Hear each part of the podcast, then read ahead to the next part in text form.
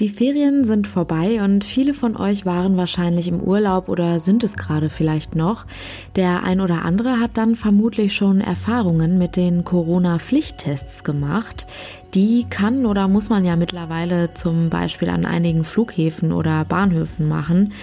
Wir sprechen heute im Podcast darüber, wie es mit den Tests in Zukunft weitergeht.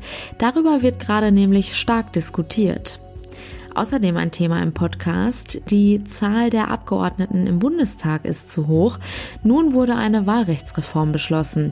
Was das eigentlich genau bedeutet, schauen wir uns auch mal genauer an. Heute ist Donnerstag, der 27. August 2020. Ich bin Julia Marchese. Guten Morgen. Ich freue mich sehr, dass ihr zuhört. Der Rheinische Post Aufwacher. Der Nachrichtenpodcast am Morgen. Durch das Sturmtief Kirsten, das gestern noch bei uns Halt gemacht hat, war es ja zum Teil doch stürmischer, als ich gedacht habe. Als die Blätter so durch die Straßen wirbelten, habe ich in Gedanken auch schon irgendwie mit dem Sommer dieses Jahr abgeschlossen. Und wenn ich auf das Wetter der nächsten Tage schaue, bestärkt sich mein Empfinden eigentlich leider umso mehr.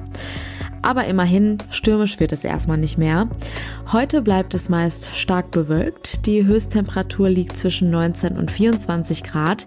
In der Nacht zu Freitag ist auch schauerartiger Regen möglich und es kühlt sich nochmal richtig ab bei Tiefstwerten zwischen 15 und 10 Grad. Morgen ist am Tag mit Schauern zu rechnen. Die Temperaturen liegen aber auch hier zwischen 21 und 24 Grad. Die Nacht dann auch wieder recht ähnlich mit einer Tiefstemperatur zwischen 14 und 11 Grad. Das Wetter hält sich auch zum Beginn des Wochenendes. Der Samstag startet vereinzelt mit kurzen Schauern mit Höchsttemperaturen zwischen 20 und 23 Grad. Abends und in der Nacht dann aber überwiegend niederschlagsfrei mit Tiefstwerten bis zu 10 Grad. Heute treffen sich wieder die Ministerpräsidenten mit Bundeskanzlerin Angela Merkel. Es geht wieder mal um den Umgang mit Corona. In Nordrhein-Westfalen gab es zu diesem Thema gestern eine hitzige Debatte im Landtag. Es ging um die derzeitige Teststrategie. Wer wird auf Corona getestet? Wie oft und wann? Unser Korrespondent Max Plück war dabei. Was hat CDU-Gesundheitsminister Karl-Josef Laumann zur aktuellen Situation gesagt? Also er hat erstmal gesagt, dass die Lage beherrschbar ist und ähm, hat versucht, damit auch so ein bisschen der SPD den Wind aus den äh, Segeln zu nehmen. Die haben nämlich äh, davor ordentlich Rabatz gemacht und haben ihm vorgeworfen, dass er keinerlei äh, Strategie habe, sondern dass er lediglich mit dem, was er tut, die Krise verwalte. Und das konnte er natürlich nicht so auf sich sitzen lassen. Aber wir hören ständig von steigenden Zahlen und das aktuelle Niveau erinnert uns ans Frühjahr. So richtig toll läuft das Ganze gerade doch auch nicht, oder? Naja, er hat äh, da ein paar andere Zahlen präsentiert. Also er hat den äh, uns allseits bekannten R-Wert zu Rate gezogen, der liege wieder unter 1, hat er gesagt. Also das ist der Wert, der sagt, wie viele Menschen jemand ansteckt, der mit Corona infiziert ist. Genau, das heißt also, ein Mensch steckt weniger als eine weitere Person an. Er hat gesagt, wir haben 2271 freie Intensivbetten. Wir haben gerade mal auf den Intensivstationen ein bisschen mehr als 80 äh, Patienten und 59 davon in Beatmung. Und die Sieben-Tage-Inzidenz, die hat er auch nochmal herangezogen. Das ist ja der Wert, ähm, äh, bei dem sozusagen wir schauen, wie viele äh, Menschen sich pro 100.000 äh, Einwohnern innerhalb von einer Woche äh, neu infiziert haben. Und da liegen wir bei 11,2 und das ist weit weg von dem Wert, der mal von den Ministerpräsidenten als der kritische ähm, definiert worden ist, das wäre nämlich 50. Okay, und ein großer Streitpunkt ist ja jetzt aber die Teststrategie. Wer wird wann getestet, wo und wie wird getestet? Was wirft die Opposition der Regierung vor? Also sie sagt, es gibt da einfach zu wenig Anstrengung ähm, bei den anlasslosen Tests. Also anlasslos bedeutet, äh, wenn ich nicht gerade einen trockenen Husten habe, merke, dass äh, mein, mein Geschmackssinn flöten geht und ich sowieso das Gefühl habe, dass ich einen Atemwegsinfekt habe, dann werde ich nicht getestet. Und da sagt die Opposition, insbesondere die SPD, das ist zu wenig. Man muss die Testungen einfach deutlich ausweiten. Und äh, der Oppositionsführer Thomas Kutschaty hat sechs konkrete Maßnahmen vorgeschlagen, die man machen müsste. Ich nenne jetzt nur mal ein paar beispielhaft. Er hat gesagt, wir brauchen mehr mobile Testzentren. Das heißt also, dass äh, der Tester kommt dann quasi zu uns ins Haus, in die Schule, äh, ins Unternehmen und kann dann auf einen Schlag alle Leute abstreichen und dann ähm, würde man deutlich bessere Ergebnisse kriegen. Ähm, Thomas Kutschaty hat außerdem vorgeschlagen, mobile Drive-In-Schalter wieder mehr aufzubauen. Also das äh, kenne ich aus eigener Anschauung. Da fährt man dann vor so einem kleinen Zelt vor, dann äh, äh, kurbelt man das Fenster runter, beziehungsweise fährt das Fenster einmal runter und dann kriegt man so ein nettes Wattestäbchen einmal in die Nase und in den Rachen gedrückt und fertig ist die Sache. Ähm, außerdem hatte er dann auch noch auf formale Hinderungsgründe bei Ärzten, die beispielsweise in ähm, Kliniken arbeiten, ähm, äh, hingewiesen. Er hat gesagt, die müssten doch auch in die Lage versetzt werden, dass sie einfach sagen können, wir wollen unsere Belegschaft prüfen. Äh, äh Gleiches gilt halt eben für die Betriebsärzte. Und er hat gesagt, es müssten deutlich mehr Zusammenarbeit bei Pharmaunternehmen und mit Hochschulen geben, um überhaupt halt eben diese Kapazitäten zu kriegen. Weil das ist nämlich am Ende der Kasus Knaxus. Wir laufen auf eine Situation zu, in der uns äh, die Testkapazitäten einfach ausgehen. Was heißt das? Wir laufen darauf zu, wenn die Zahlen weiter steigen. Genau, genau. Und das ist jetzt auch so, also das hat beispielsweise heute auch Bundesgesundheitsminister Jens Spahn gesagt. Der hat gesagt, äh, die arbeiten rund um die Uhr in diesen Laboren. Also die sind, äh, da geht es ja auch darum, dass beispielsweise jetzt die Regelungen geändert worden sind für die Reiserückkehrer aus Risikogebieten.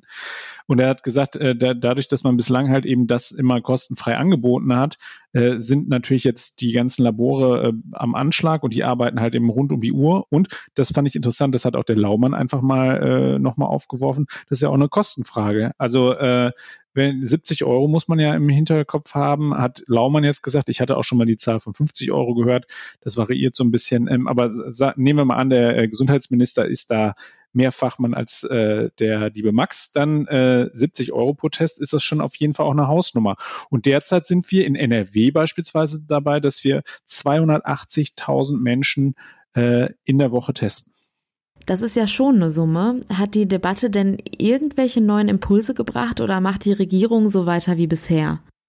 Naja, also dadurch, dass natürlich die Machtverhältnisse bei uns relativ klar sind und ähm, die, beziehungsweise relativ klar, dadurch, dass äh, Schwarz-Gelb eine Stimme über den Durst hat, äh, können sie jetzt ja erstmal so weitermachen, wie sie es bisher gemacht haben. Aber wir schauen alle mit großer, ähm, äh, mit großer Spannung auf das, was die Ministerpräsidenten ähm, am Donnerstag mit der Kanzlerin besprechen werden.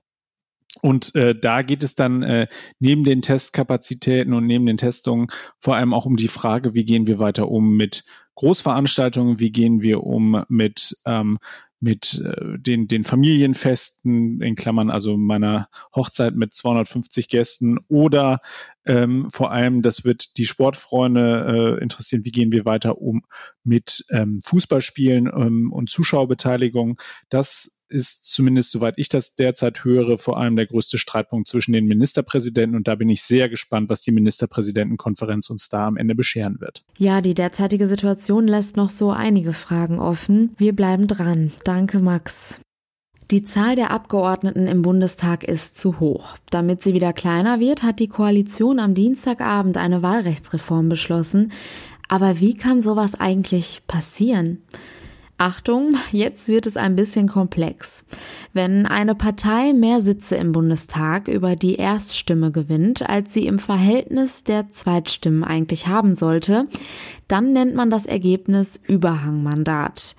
Weil dann das Größenverhältnis der Fraktionen im Bundestag nicht mehr stimmt, werden diese Überhangmandate ausgeglichen. Und zwar dann durch Ausgleichsmandate. Ohne Wahlrecht studiert zu haben, kann man sich vorstellen, dass bei dieser ganzen Ausgleicherei selten etwas äh, weggenommen wird, sondern eher etwas dazukommt. Das Ergebnis und gleichzeitig auch große Problem, ein riesengroßes Parlament. Das muss anders werden, darüber sind sich eigentlich alle einig. Seit Jahren wird über eine Wahlrechtsreform gestritten, jetzt kommt sie endlich, allerdings im Mini-Format. Der Kernpunkt, bis zu drei Überhangmandate sollen nicht mehr durch Ausgleichsmandate kompensiert werden. Das ist nicht gerade der große Wurf, findet Christina Dunz aus unserem Hauptstadtbüro. Darüber habe ich gestern mit ihr gesprochen. Christina, was ist denn genau das Problem? Also der Bundestag hat ja eine Größe von 709 Abgeordneten, das ist Rekord. Äh, die Regelgröße ist 598 Mandate. Und die Politik versucht, äh, von dieser Größe 709 wieder runterzukommen, weil dieser Bundestag einfach auch allen, aus allen Nähten platzt. Sieben Jahre sind jetzt Union und SPD dabei, eine Wahlrechtsreform äh, ja auszuloten und zu beschließen. Und heute Nacht kam dann dieser sehr spärliche Entschluss äh, mit, den, mit dem Verzicht auf den Ausgleich von drei Überhangmandaten. Alles andere wird wieder einmal in die nächste Wahlperiode geschoben. Eine schwarz-rote Koalition wäre natürlich eine gute Chance gewesen, das Problem endlich mal zu lösen. Warum hat das denn nicht geklappt? Ja, da geht es einfach um Macht. Keine Partei möchte gerne sich Chancen nehmen, äh, Bundestagsmandate zu erringen. Und äh, deswegen hat die SPD sich zum Beispiel sehr stark gegen den Vorschlag der Union gewehrt, dass äh, die Zahl der Wahlkreise verkleinert wird. Und ähm, die Union war immerhin äh, äh, nicht vorgeprescht, sondern hatte einen Vorstoß gemacht, dass die Zahl der Wahlkreise von 299 auf 280 reduziert wird. Das ist schon mal immerhin ein Anfang. Nicht einmal darauf hat sich die SPD eingelassen, aber beschlossen mit der Union genau diesen Vorschlag für 2025 wieder hervorzuholen. Und das zeigt so die ganze Misere, dass man nicht mal in der Lage war, 19 Wahlkreise neu zuzuschneiden, um ein bisschen dieser, äh, diesem aufgeblähten Bundestag etwas entgegenzusetzen. Und es liegt daran, dass sie einfach nicht verzichten können, dass was diese Koalition Bürgern abverlangt an anderer Stelle, ist sie selbst nicht bereit zu geben. Und das ist ein, ja, ein Armutszeugnis. Das klingt jetzt so, als sei die SPD schuld. Allerdings gab es ja Vorschläge von beiden Seiten. Hat die Union hingegen denn alles richtig gemacht? Also die äh, CDU und CSU haben viel zu lange gebraucht, um sich selbst zu einigen. Wenn das Ganze im Januar schon gewesen wäre, dann hätte man auch mit der Opposition mal reden können und auch die SPD mehr darauf vorbereiten können. Die SPD hat dann vorgeschlagen, dass jene Mandate gestrichen werden sollen, die nur ganz knapp errungen wurden. Das ist nach Ansicht der Union, und ich finde, da hat die Union recht, aber überhaupt nicht vertretbar, weil wer ein Mandat gewonnen hat, wer gewählt wurde und dann nicht in den Bundestag einziehen kann, das finde ich, hört sich wirklich überhaupt nicht demokratisch an, wie man auf so einen Vorschlag kommen kann, war mir nicht ganz klar, aber dass die Union da gesagt hat, da macht sie nicht mit, war, äh, glaube ich, nachvollziehbar und man kann bei an beiden Seiten sehen, sieben Jahre Zeit und jetzt so ein Murks in der Nacht ähm, ist einfach eine vertane Chance. Jetzt ist es vermutlich zu spät und da wird sich jetzt nichts mehr dran ändern, oder? Nein, daran wird sich jetzt für die Wahl 2021 nichts mehr ändern. Man hat, äh, es gibt ja diesen Spruch, wenn ich nicht weiter weiß, dann gründe ich einen Arbeitskreis.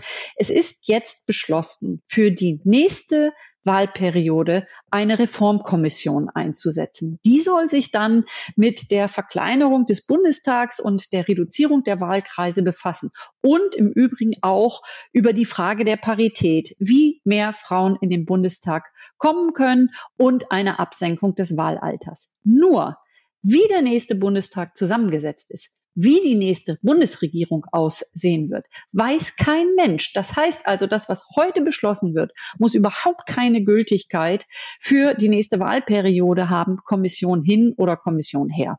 Vielen Dank, Christina Dunz. Kurze Pause für Werbung. Diese Ausgabe des Aufwachers wird euch präsentiert von Rewe. Nachhaltigkeit, Vielfalt, Verbundenheit, dafür steht Rewe bereits seit 1927. Mittlerweile sehen die Märkte natürlich ganz anders aus als damals. Die Warenfülle ist zum Beispiel viel größer. Vieles ist bei Rewe aber auch geblieben, so etwa die genossenschaftliche Struktur und damit die Förderung der aktuell mehr als 1200 Kaufleute. Und selbstverständlich die Verwurzelung und Verbundenheit mit der Region. Danke an Rewe fürs Möglichmachen dieses Podcasts. Kommen wir jetzt noch zu den Themen, die heute wichtig werden. Der Attentäter von Christchurch in Neuseeland ist zu einer lebenslangen Haftstrafe verurteilt worden. Die Möglichkeit auf eine vorzeitige Entlassung gebe es nicht, teilte der Richter mit.